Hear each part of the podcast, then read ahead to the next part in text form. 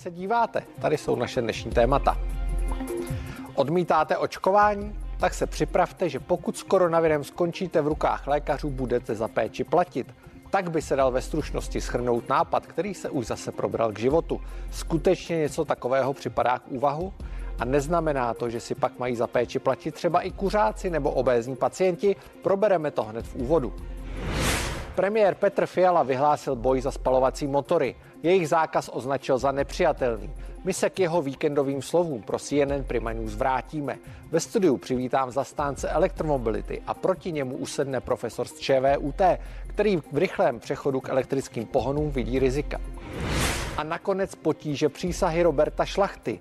Kometa podzimních voleb, která skončila jen těsně před branami sněmovny, se potýká s problémy a odcházející členové bez, ova, bez obalu popisují vyhrocené vztahy uvnitř hnutí. Mým hostem bude novinář, který kroky Roberta Šlachty pečlivě sleduje a popisuje, co na první pohled není zřejmé.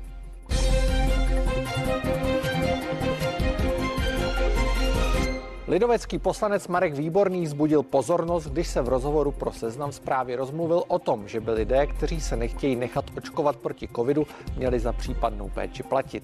Výborný sice uznává, že by to asi nebylo úplně ústavní, ale zároveň chce proskoumat možnosti, jak spoluúčast neočkovaných pacientů zvýšit. Pokud se někdo z vlastní vůle nenechá naočkovat, tak ano, je to jeho svobodné rozhodnutí, ale jeho svoboda přeci končí tam, kde začne omezovat svobodu, v tomto případě zdraví jiného člověka. A pokud takový člověk skončí na jednotce intenzivní péče, kde by mohl být onkologický pacient, tak bych klidně byl pro, aby si tu péči hradil. Aby mu nebyla hrazena z veřejného zdravotního pojištění. O tématu budu mluvit s neurologem Martinem Janem Stránským, který je příznivcem podobného přístupu. Dobrý večer. Dobrý večer. A proti němu sedí zástupce šéf redaktora týdeníku Reflex Oldřich Tichý, který zastává zase opačný názor než Martin Jan Stránský. Dobrý večer. Dobrý večer. Pane Stránský, já začnu u vás. Myslíte si, že by skutečně měli ti, kteří odmítají očkování, platit? Já jsem četl váš jeden komentář a tak to alespoň vyznělo. Já si myslím, že určitě by se o tom mělo mluvit víc. Eh, a krátká odpověď zní asi ano. I když tato odpověď má dvě stránky. Jedna je ta praktická a to je ten počet lůžek a počet pacientů, kteří jsou v nich a jejich diagnóza. A druhá je spíš otázka filosofická a společenská a ta se točí kolem toho, do jaké míry vlastně se chceme chovat zodpovědně jeden vůči druhému, do jaké míry chceme mít solidaritu a do jaké míry chceme nést zodpovědnost za vlastní zdraví a za vlastní chování. A, a to si myslím, že je podstatně důležitější otázka, abychom o této věci začali mluvit. Tak to ještě probereme. Pane Tichý, eh, vy si myslíte, že to je celé nesmysl, pokud to zpráv chápu? No, já si myslím, že bychom to měli opravdu rozdělit na dvě roviny. První je ta praktická, jestli něco takového v praxi opravdu reálně může někdy existovat. Když si uvědomíme politickou realitu, legislativní realitu, tak se asi všichni tři shodneme na tom, že v dohledné době určitě ne. A druhá je ta rovina, jak říkal pan doktor, jestli by bylo něco takového správné. O tom samozřejmě můžeme diskutovat, ale pak bychom se měli připravit na to, že se budeme bavit o tom, jestli se má změnit celý systém hrazení zdravotní péče, jestli teda máme zrušit solidární veřejné zdravotní pojištění, lidi si mají být mnohem víc zodpovědní za své zdraví, mají se komerčně pojišťovat a pak samozřejmě připadá takovéhle řešení v úvahu. Otázka, zda by měli neočkovaní platit, padla i na naše hosty v pořadu Co Čech to politik. Tady je reakce kardiochirurga Jana Pirka a evolučního biologa Jaroslava Flegra. To by musel každý, kdo si dá bůček k obědu, tak by musel, musel uh, přispět na léčení infarktu. To je, to je, to je prostě nesmysl.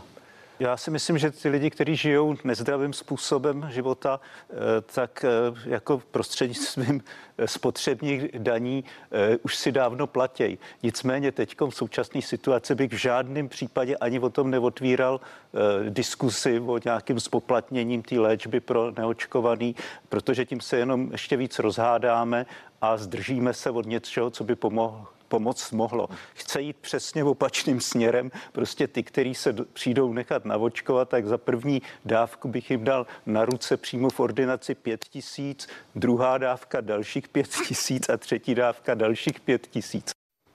Tak, pane Stránský, slyšeli jsme recept Jaroslava Flegra, slyšeli jsme také recept Jana Pirka, který byl v podstatě umírněný a, ani se navrhuje.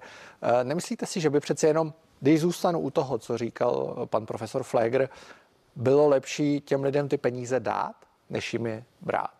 Já si myslím, že je to úplný nesmysl. Eh, je důležité podívat se na to, co děje a to, Eh, co všichni bereme a uznáváme. Když člověk kouří, tak už přispívá na to, že možná na to doplatí tím, že většina peněz na tu krabičku jdou do kasy státu. Když člověk je alkoholik a koupí si láhev alkoholu, tak taky vlastně platí. Nepiješ, neplatíš, nekouříš, neplatíš. Když člověk jede po dálnici 160 km, poněvadž si myslí, že je dobrý řidič a že se mu nic nestane a chytí ho, dostane pokutu, přijde o řidičák. To tady existuje. Na druhé straně je tady skupina pacientů a systém, který umožňuje některým lidem se rozhodovat, jak budou zacházet s něčím, co prokazatelně chrání zdraví. A to je očkování. Tady doufám, nebudeme mít debatu o tom, jestli očkování funguje nebo nefunguje. Ono funguje. Jak moc nebo málo, to ještě je otázka diskuse, ale funguje. A teď pro mě zajímavý je vlastně skloubit tyhle ty dva fakta a podívat se na toho takzvaného s prominutím konečného spotřebovatele. To je ten člověk na té jipce, který se tam dostal a který umírá a který tam leží místo toho onkologického pacienta, který dostal dědičnou rakovinu, který za nic nemůže a nemůže se dostat do té jipky, poněvadž poněvadž někdo jiný, kdo odmítl očkování, tam leží. A tohle to pro mě je ten morální paradox. Já si myslím, že právě ta debata stojí za to podívat se, do jaké míry vlastně chceme posouvat tyhle ty hranice té osobní zodpovědnosti ne vůči já chci, ale vůči tomu, co ta společnost potřebuje. A tady asi se shodneme, nám strašně chybí nějaký jasný mantinel a jasná cesta z hlediska vlády, která by měla jednou a navždy stanovit nějakou pyramidu, určitý farplán, kde pokud se stane tohle, to nebude tohle a budeme prostě postupovat systematicky, i když to třeba bude chybný. Ale tohle to neustále lavírování vede k tomu, že dostáváme komenty, jako jste slyšeli. Pane Tichý, není na tom přece jenom něco, protože i když se podíváme, a teď nemusíme se bavit jenom o tom očkování, ale když se podíváme na tu nemocnost v Česku a na lidi, kteří zatěžují zdravotní péči nebo ji nejvíc využívají, tak eh, jsou to většinou lidé kteří mají nějaké civilizační choroby, které si do jisté míry způsobili sami. Česko má nejvíc případů cukrovky, pokud se nepletu, což v nějakých 90% ovlivňuje ta životospráva.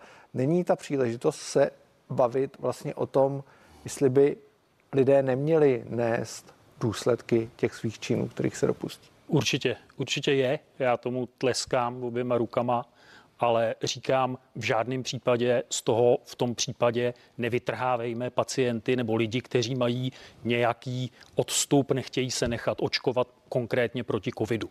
Protože pokud přijmeme tuhle teorii, že kdo se nenechá očkovat, má si zaplatit léčbu, tak pak tedy také, kdo se nenechá očkovat proti žloutence, měl by si zaplatit léčbu, kdo se nenechá očkovat proti klíšťové encefalitidě, měl by si zaplatit léčbu, kdo se nenechá očkovat proti chřipce, proti pneumokoku, proti řadě dalších očkování, která jsou nesporně účinnější než očkování proti covidu. Proč tyhle lidi nikdo nenutí tomu, aby se očkovali a neříká, ale oni pak zabírají místo na jednotkách intenzivní péče. Proč doteď nikdo nezved hlas a neřekl, proč vlastně si toxikomani neplatí léčbu? Teď oni končí na jednotkách intenzivní péče, zabírají tam místo těm onkologickým pacientům a mají to všechno hrazené. Tady se jen a pouze ukazuje na lidi, kteří se momentálně nechtějí nechat očkovat proti covidu. Ty lidi jsou cíleně diskriminovaní a ty lidi jsou z nich nebo z těch lidí jsou děláni lidi druhé kategorie. Tohle je jenom pokračování v tom. Pane Strácký, Když je třetí světová válka, tak se neřeší menší konflikty. A covid je pro nás, aspoň psychologicky a i finančně, třetí světová válka. Souhlasím, co tady s, s, s, s tou základní filosofií, ale problém je, že 30 tisíc lidí nezemřelo na hepatidu minulý rok a dalších pět nebo patnáct tisíc lidí nezemřelo kvůli tomu, že tyto lidi šli do těch lůžek. Mě jako lékaře prostě zajímá to, co vidím a slyším od svých kolegů, že prostě ty nemocnice jsou přeplněny převážně lidmi, kteří mají jednu diagnózu ne 25 nebo 50, jak to kdysi bylo předtím. A já si myslím, že tohle je problém, hlavně když je to někdo ve vaší rodině. Je to problém systému, je to problém rozjet tu debatu. Vždycky budou priority. Ano, souhlasím. A Absolutně by to takhle mohlo a mělo fungovat, ale jsou země, třeba Spojené státy, které na jedné straně mají hrozný eh, systém zdravotnictví, ale na druhé straně je dobrý v tom, že alespoň tam se věci jako obezita nebo eh, tyhle ty eh, životní styly vlastně trestají tím, že člověk si připlatí v tom pojištění. Já nevím, jestli tohle to chceme, asi by to bylo komplikované. Což by asi bylo dost šokující pro řadu občanů, protože to je systém, kde prostě když nevyděláváte, tak nemáte ani tu zdravotní péči. A je to zase jsme u té víceméně, já si myslím, že se jedná o, té spole, o, té kultury, o, o tu kulturu té společnosti. Jak se vlastně koukáme vůbec jeden na druhýho a sami na sebe, co se týče eh, našeho vlastního životního stylu, poněvadž všechno nás konečně něco stojí. Ať rozhodneme tak, či onak, stojí to peníze a stojí to životy. A tady podle mě eh, je velice vzorná možnost pro to, abychom třeba tuhle tu debatu otevřeli znovu. Eh, pane Tichý, mě zaujalo u toho článku Marka Výborného, který mluvil o tom, že by očkovaní mohli platit víc na zdravotním pojištění nebo by mohli být nějak jinak sankcionováni, stejně jako i u těch jiných, u alkoholismu, u kouření a podobně. Eh, zeptám se vás na to, protože vím, že jste v minulosti působil i v, v jedné zdravotní pojišťovně. On, Marek Výborný, potom řekl, že bude zkoumat ty možnosti, jaké ten systém nabízí. Mě by zajímalo i z těch vašich zkušeností, existuje nějaká taková možnost, protože to je samozřejmě asi ten základní problém. Eh, pan poslanec Výborný eh, i v tom článku poměrně jasně říká, že si je vědom toho, že neexistuje, že by to nebylo ústavně konformní, protože Máme listinu základních práv a svobod a ta říká, že občané mají na základě veřejného zdravotního pojištění právo na bezplatnou zdravotní péči. Která ale není vždycky úplně bezplatná. Eh, která samozřejmě není vždycky úplně bezplatná a můžeme se bavit o tom, eh, jestli má být jedna konkrétní zdravotní péče hrazená nebo nehrazená z veřejného zdravotního pojištění, ale těžko se můžeme bavit o tom, jestli má být hrazená lidem s modrýma očima a ne lidem s hnědýma očima. E, to, že si někdo vybere, že ji bude hradit lidem, kteří jsou očkovaní a nebude ji hradit lidem, kteří nejsou očkovaní, tak dobrá, budeme ji hradit lidem, kteří jsou očkovaní jednou dávkou nebo dvěma nebo třema, nebo kteří budou pravidelně chodit přesně, jak to ministerstvo řekne, nebo jednou můžou vynechat. To už se bavíme o technikálí médiích, ale v principu listina vám zaručuje, že máte právo na bezplatnou zdravotní péči, dokud tady existuje systém veřejného zdravotního pojištění. Pane Stránský, na druhou stranu, je ten systém takto udržitelný, protože eh, COVID způsobí asi celou řadu problémů i uvnitř toho zdravotnictví. Eh, přicházejí nové technologie a tak dále, nové léky, všechno to stojí hromadu peněz. Není teďka ten správný moment odstartovat tu debatu a já se vracím k tomu i, co říkal pan Tichý. On v podstatě říká, že mu to vadí u toho očkování, když tak mě opravte, jestli to tak je, ale nevadilo by mu to tak u některých těch eh, jiných věcí. Já si já, myslím, já, já bych to neopravil, ale upřesnil. Eh, pokud se ta debata povede jako systémová debata o změně systému úhrad zdravotní péče, tak já jsem všema deseti pro, protože si myslím, že ten systém ufinancovatelný není a není ufinancovatelný bez ohledu na COVID. Ten systém švédského stolu českého zdravotnictví, kdy každý přijde, kam ho napadne, pak si obejde ještě další tři doktory a pak ještě nic z toho nerespektuje a přijde za půl roku znova v horším stavu. To prostě ufinancovatelný není se všema moderníma léčbama. Jestli tohle není ta cesta. Ale pardon, doplním to, ale jsem výrazně proti tomu, aby se z toho vytrhávala jedna skupina pacientů, protože teď je to moderní ukazovat na lidi, kteří mají výhrady k vakcínám, to jsou ty pachatelé a ty pojďme skasírovat.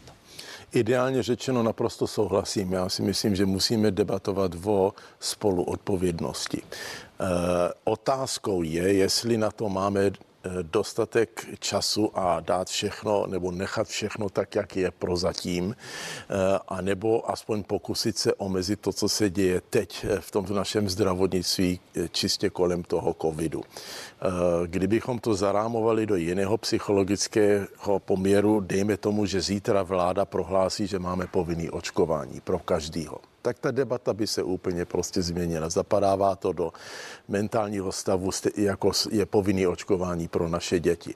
Ano, to je možná účinnější, ale prostě z nějakého důvodu se vláda takhle rozhodla, pak to může změnit. Problém je, že tady, co se týče této nemoci a toho dneška a ten počet lidí, těch počet lidí, kteří umírají, pořád lavírujeme a tvoří se informace a dezinformace. Tak ano, já souhlasím. Na jedné straně začněme tu debatu už teď, pokud nezačala. Ale na druhé straně myslím si, že někdo eh, na úrovni vlády by měl dát nějaké jasné mantinely, jakým způsobem vlastně půjdeme dopředu do příštího roku týkající se očkování, hrazení péče eh, a, a, a, a systém zdravotnictví kolem covidu. Tak já vám moc krát děkuji za rozhovor a přeji hezký večer. Děkujem. Děkujem. Dětí od 5 do 11 let je v Česku skoro 800 tisíc. O jejich očkování je ale u rodičů malý zájem. K dnešku dostalo vakcínu přes 4 tisíce z nich. 4123, přesný počet podaných dávek proti COVID-19 pro nejnižší věkovou skupinu do dnešního dne. Očkování začalo už minulý čtvrtek. Zájem se ale předpokládal mnohem vyšší. Myslím, že eh, na vině jsou odborný a bohužel i morální kvality velké části našich lékařů. Pro ně z hlediska profesního nebo prostě je to alibismus. Když eh, řeknou rodiči, já to tak úplně nedoporučuju. U těch dětí eh, dochází k těm eh, těžkým průběhům mnohem vzácněji než u dospělých, takže může vznikat dojem, že tím dětem nic nehrozí. Někteří odborníci ale nadšení nezdílí. Rozhodně bych neriskoval, nikdy bych neriskoval svého vnuka nebo dítě naočkovat experimentální vakcínou na novém principu, která vlastně už je prokázaná, že nebrání přenosu. Se domnívám, že očkování velmi malých dětí by mělo zůstat striktně dobrovolné eh, a rozhodně by nemělo být vynucováno. Očkovat děti mohou i jejich pediatři. Pro ně ale není jednoduché vakcinaci zorganizovat. Problém je ten, že ty vakcíny jsou poměrně ve velkém balení a když jsem se informovala, tak mi bylo řečeno, že nemůžeme si kombinovat dva, tři lékaři dohromady, že bychom si pozvali děti, ale pokud máme jedno ičo, tak musíme na to odebrat celou tu dávku vakcín a vyočkovat. Tady ve Všeobecné fakultní nemocnici v Praze dnes začalo očkování pro děti od 5 do 11 let. Od ledna zde budou očkovat každé úterý a čtvrtek. Dneska máme 100 dětí pilotně, protože začínáme, jinak budeme dělat dvakrát týdně po třech stech a pak se uvidí podle zájmu. Odhadujeme 600 dětí týdně. Byla to jasná volba, mám doma pět dětí a ty starší už jsou očkovaní a, a malí jsme chtěli hned, jak to půjde. Bolelo tě to nebo ne? Necítil jsem to. Necítil. No, e, trochu jo, ale dobrý. My jsme všichni doma na očkování a už jsme jenom čekali na to, než přijde řada na děti a budeme moct naočkovat i děti. Ani jsem nic necítil. A očkování pro děti dnes začalo také tady v Hradecké fakultní nemocnici. Dnes by tu měli očkovat zhruba 30 dětí. Ve věkovém rozpětí mezi 5 a 11 lety je v Česku téměř 800 tisíc dětí. K dnešnímu dní je na očkovaných přibližně půl procenta z nich. Patrik Buňka a Kristýna Malá, CNN Prima News.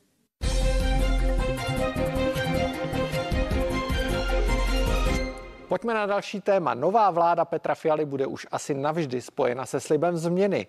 Velkou změnou má projít v první řadě státní rozpočet. Jeho schodek vláda slibuje seškrtat o vyšší desítky miliard, aniž by zvedala daně.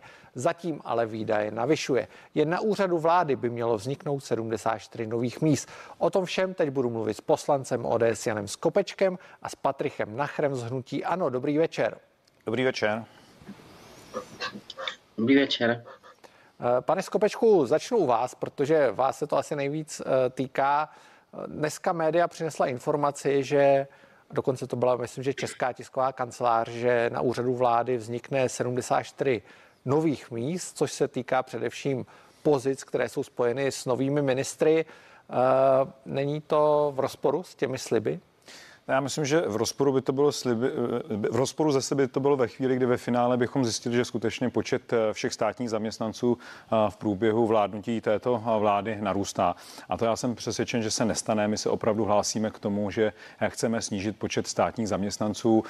Nechci z toho vypichovat jednu situaci na úřadu vlády, ještě v kontextu toho, že jde o nové ministři, třeba, třeba ministra pro evropské záležitosti, kdy i na vcházejícím předsednictví Evropské unii budeme potřebovat personál navíc, což bylo i v při předcházejícím předsednictví. Takže já to nepovažuji za nic mimořádného. Já budu tu vládu hodnotit po té, co bude celkový součet toho, kolik nových státních zaměstnanců přišlo a kolik odešlo. A za nás ten závazek snížit počet státních zaměstnanců určitě platí a pokud se nám to nepovede, tak budu první, kdo bude sám sebe kritizovat, že jsme to nezvládli.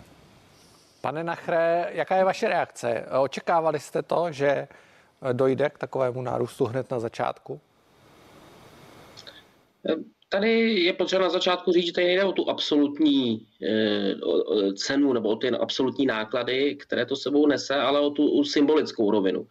A když si vezmete, tak se tady kumulativně vlastně eh, děje poslední tři týdny to samé i, i přes tu rétoriku, tak máme rekordní počet místopředsedů v poslanecké sněmovně, máme rekordní počet členů vlády, těch je 18, ty se dokonce ani nevejdu do, do té řady v poslanecké sněmovně. Připomínám, že jde o tři víc než současná vláda nebo minulá vláda. A dneska jsme se vlastně aktuálně dozvěděli, že bude 74 nových zaměstnanců na úřadu vlády. To znamená, e, symbolicky to pro ty lidi navenek nepůsobí dobře, protože říkají, přijde sem nová vláda, ta bude šetřit, eh, ta nám tady ukáže tu změnu, a zatím ve výsledku je to tak, že pokud jde o ty pozice, které se týkají eh, úředníků nebo dokonce přímo politiku, a to jsme se ještě nedostali k politikům, eh, politickým náměstkům, to ještě si myslím, že si užijeme, Eh, tak je to zatím přesný opak. A v té chvíli pak bude působit hrozně uměle eh, a nepřirozeně, když najednou ta vláda, která na jiných místech, které se týkají přímo jí nebo jí nejbližších spolupracovníků, ty počty rostou, tak všude jinde bude škrtat. Pane Skopečku, já se zastavím u těch politických náměstků. Každý ministr bude mít, aspoň tak jsem to pochopil, v podstatě dva politické náměstky. Doposavat to bylo různé, někdo neměl žádného, někdo měl dva. E, není to zbytečné, protože zároveň slyšíme, že řadu těch náměstkovských postů obsadí piráští poslanci, kteří se do sněmovny nedostali. Není, nepůsobí to na lidi trochu jako papalášství?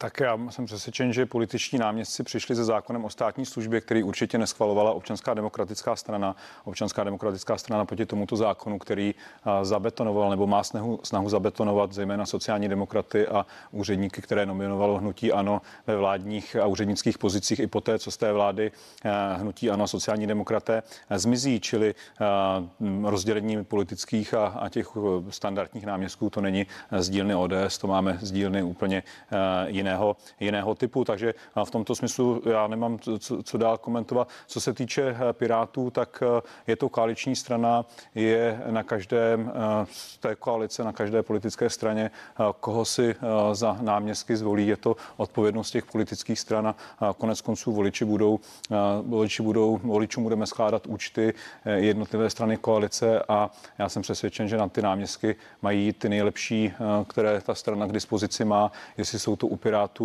bývalí poslanci, tak je to jejich zodpovědnost. Ale já bych opravdu, mě to přijde trošku, trošku úsměvné od kolegy Nachra ve chvíli kritizuje počet místo předsedů poslanecké sněmovny a všichni víme, že ten poslední, který má být do té pozice zvolen, je druhý místo předseda zahnutí ano, pravděpodobně budoucí pan Havlíček. Tak pokud má pan kolega takovouto rétoriku, nechce toho jednoho místa zdají, nechť mají jednoho místo předsedu v osobě paní Mračkové Vildumecové a pan Havlíček, ať je řadovým poslancem. Nikdo hnutí nenu, ano nenutí, aby na nadcházející schůzi eh, do eh, toho postu místo předsedy eh, svého nominanta hnutí ano nominoval. A znovu říkám, prosím, nehodnotíme jeden jediný úřad ještě ve chvíli, kdy ten úřad čeká velká agenda, která souvisí s evropským předsednictvím. To prostě znamená vyšší nároky na lidské zdroje. Znamenalo to vyšší nároky na lidské zdroje i při předcházejícím předsednictví České republiky a, a hodnoťme tu vládu poté, co prostě budeme moc sečíst celý ten účet a říci si, jestli se nám podařilo snížit počet státních zaměstnanců, k čemu jsme se zavázali. Měli jsme to v programu a myslíme to vážně.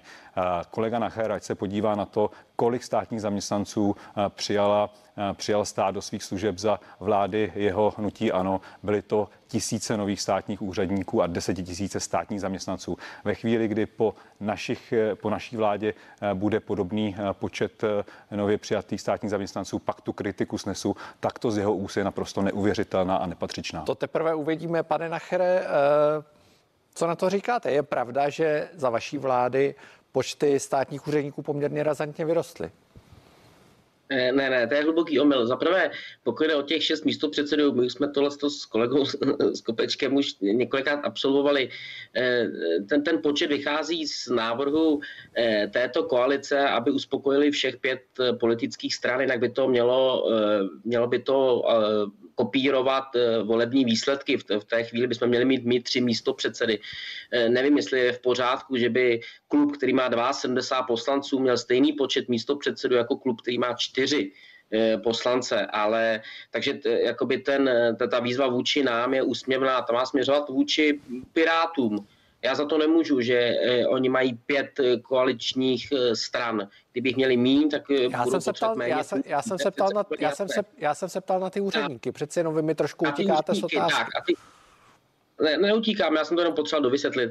A ty, ty úředníky, no když se podíváte, kde rostly ty počty, tak rostly počty v, v nikoli v státních úředníků, tak jak si to lidé představují, to jsou ty, co dávají ty štemply, ale rostly, eh, rostly počty v bezpečnostních složkách, v, v, eh, v, ve školství a podobně. Já tady mám přesnou tabulku, já jsem nevěděl, že tohle to bude téma, tak já jí mezi tím, co bude kolega Skopeček, který kroutí hlavou, bude určitě reagovat, tak já to najdu a řeknu vám přesné ty počty a naopak Eh, došlo k, ke škrtnutí těch prázdných míst eh, a úspoře asi 3,5 miliardy korun za, ta, za ty neobsazené, jak se tomu říká, černé duše, které tady byly, které tady byly i, i, i za předchozích eh, vlád. Takže tohle se tady právě prostě traduje že došlo k nárůstu, ale není, to, není tomu tak. Není tomu tak. Ať kolegové řeknou, že budou propouštět policisty, že budou propouštět bezpečnostní složky, že budou propouštět lidé ve, ve zdravotnictví, což je teďka jakoby velmi aktuální oblast, nebo, v, nebo ve vzdělávacím systému, nechť to řeknou, že tam díky tomu získají nějaké úspory. Já jsem dneska poslouchal jednoho ekonoma, eh, který má k této koalici blízko a který řekl, že 40 tisíc policistů je zbytečně moc, takže nevím, jestli to vychází jenom z jeho názoru nebo z názoru eh, někoho z koalice, Nech Pane, to otevřeně řeknu, já vám děkuju, ale já jsem na počátku. Já vám děkuji za odpověď, dostaneme se k vám určitě ještě. Pane Skopečko, vy tady musím, mocně kroutíte hlavou. Ne, to jsou tak. jako neuvěřitelné věci. Prostě já jsem mluvil o deseti tisících státních zaměstnanců, mezi které samozřejmě patří i učitelé, zdravotníci a zástupci bezpečnostních zdrojí. Tam to narostlo o desetitisíce. A když se podíváme čistě na úřednické pozice, tak jsou to tisíce eh, lidí eh, na ministerstve stovky. Do dneška je na finanční správě, eh, jsou lidé, kteří byli nabrani navíc víc eh, na elektronickou evidenci tržeb, kterou tu díky hnutí ano máme dneska na, naštěstí zamrzlou a kteří tam dneska sedí, přestože EET eh, vůbec neděláme. Takže není pravda, že veškerý počet eh, nárůstu státních zaměstnanců šel pouze za učitelemi. To je prostě pohádka kolegů z hnutí ano. Prostě spousta úřednických míst přibyla. My ty úřednická místa chceme rušit. Chceme rušit i ty tabulková místa, která stále existují a i nejvyšší kontrolní úřad je vyčísl na řádově miliardy, miliardy korun. A mně prostě přijde neuvěřitelné, že lidé lidé, zástupci hnutí ANO, eh, kteří za těch 8 let tady skutečně nabrali desetitisíce státních zaměstnanců navíc, kritizují jednu změnu při nástupu vlády, co se týče systematizace míst na eh, úřadu vlády, ještě v kontextu toho, že nás čeká evropské předsednictví. Máme tady 60 úředníků, hnutí ANO z toho dělá eh, téma. Měli jsme tady desetitisíce nárůstu státních zaměstnanců to a to je podle kolegy Nachra v pořádku. To už jsme diváci vyberou, jaký metr kolegové používají na svoji vládu a jaký používají tak. na vládu nově nastupující. Uh, pane Nachre, poprosím o rychlou reakci a půjdeme na další téma. Tak, jdeme dál. Já jsem si to mezi tím našel. Tak e, stoupil počet o 32 tisíc, stoupil počet zaměstnanců v regionálním školství, o skoro 4 tisíce příslušníci bezpečnostních sborů, o 2431 vojáci z povolání a naopak státní úředníci klesli o 2362 e, míst. To znamená, to není pravda, to jsou konkrétní čísla. A pokud jde o těch 74, e, tak e, kolega Skopeček to přece ví, za prvé, vy jste se na to ptal, já jsem tady to téma neotevřel. To byl dotaz tady pana redaktora, eh, já bych to neotevřel. Já jsem řekl, že tam nejde o tu absolutní částku těch nákladů pro státní rozpočet, ale o tu symbolickou rovinu, když vy vlastně kumulativně se zvýší počet místopředsedů, zvýší se počet členů vlády, zvýší se počet úředníků a to všechno za první tři týdny. A tam jde o tu symbolickou rovinu. To je přece jakoby vizitka té nové vlády. A zase se nedivte, že opozice na tuhle symbolickou rovinu upozorňuje. Nic víc, nic méně. Nechci skutečně diváci, tak. tam já souhlasím s kolegou. Já myslím, že, já myslím, že to bylo jasné. Máme tak dobré superministry jako kolegu Havlíčka, tak. který zvládne dva rezorty a nedělá pořádně ani jeden. Tak to radši budeme mít více ministrů. Já myslím, že, já myslím, že, já myslím, že to bylo jasné. Pojďme na krok, který není možná až tak symbolický, a to je státní rozpočet. Eh, pane Skopečku, vy předložíte návrh nového státního rozpočtu, eh, hovoří se o úspoře 77 miliard korun. Eh, kde ty peníze vezmete? Tak eh, já bych možná trošku opravil nového, jestli eh, se bavíme o novém rozpočtu, rozpočtu, který eh, bude odpovídat naší představě toho, jak by rozpočet měl vzhledem k aktuální hospodářské situaci vypadat, tak to bude bez zesporu rozpočet až na příští rok, který respektive na ten další rok, rok 2023. A ten na rok 2022 my jsme nuceni pouze přepracovat, protože nechceme žít dlouho v rozpočtovém provizoriu.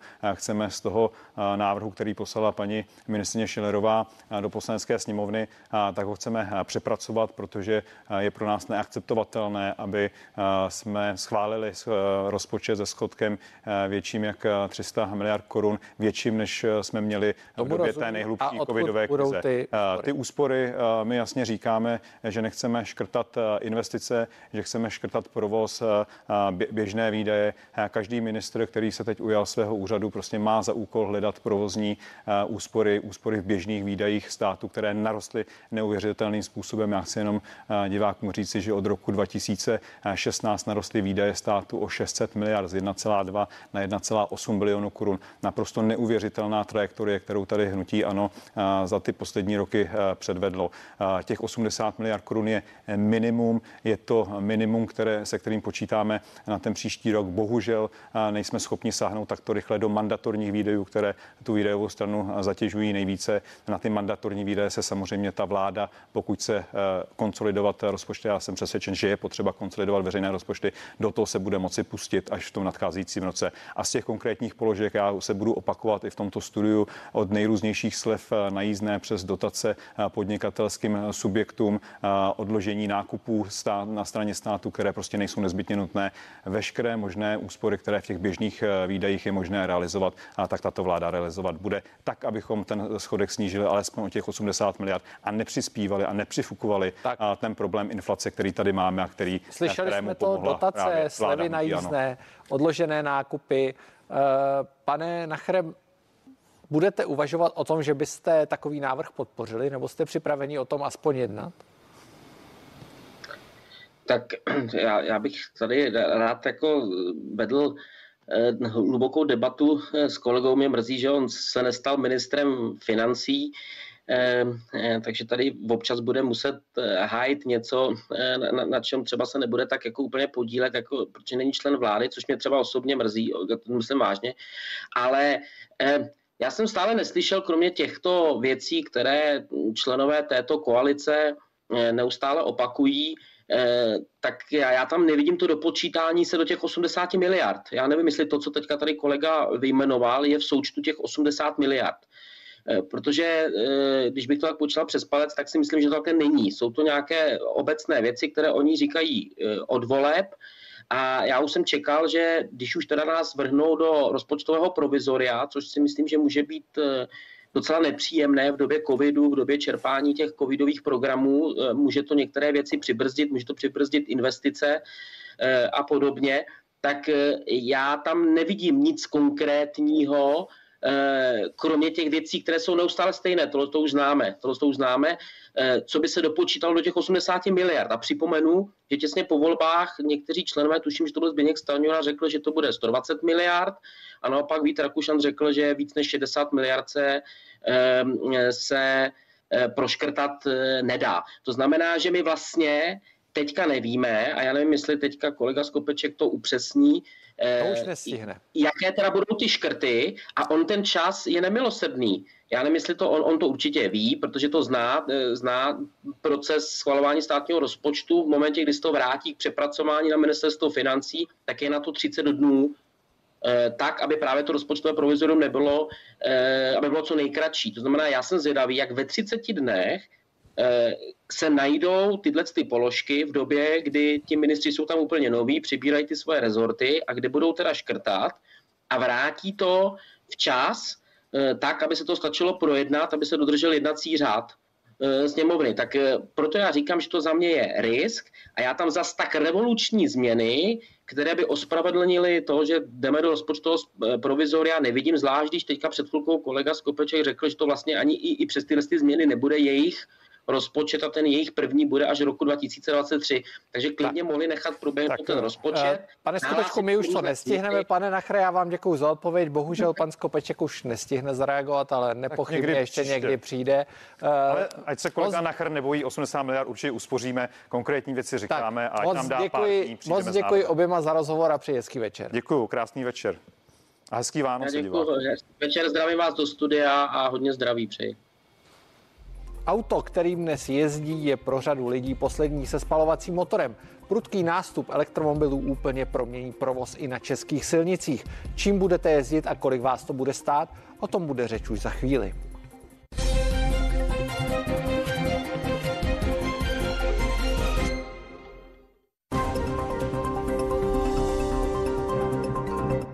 Nový den, to je ranní spravodajský blok na CNN Prima News, který vás každé všední ráno od 5.55 do 9 provede vším, co potřebujete vědět pro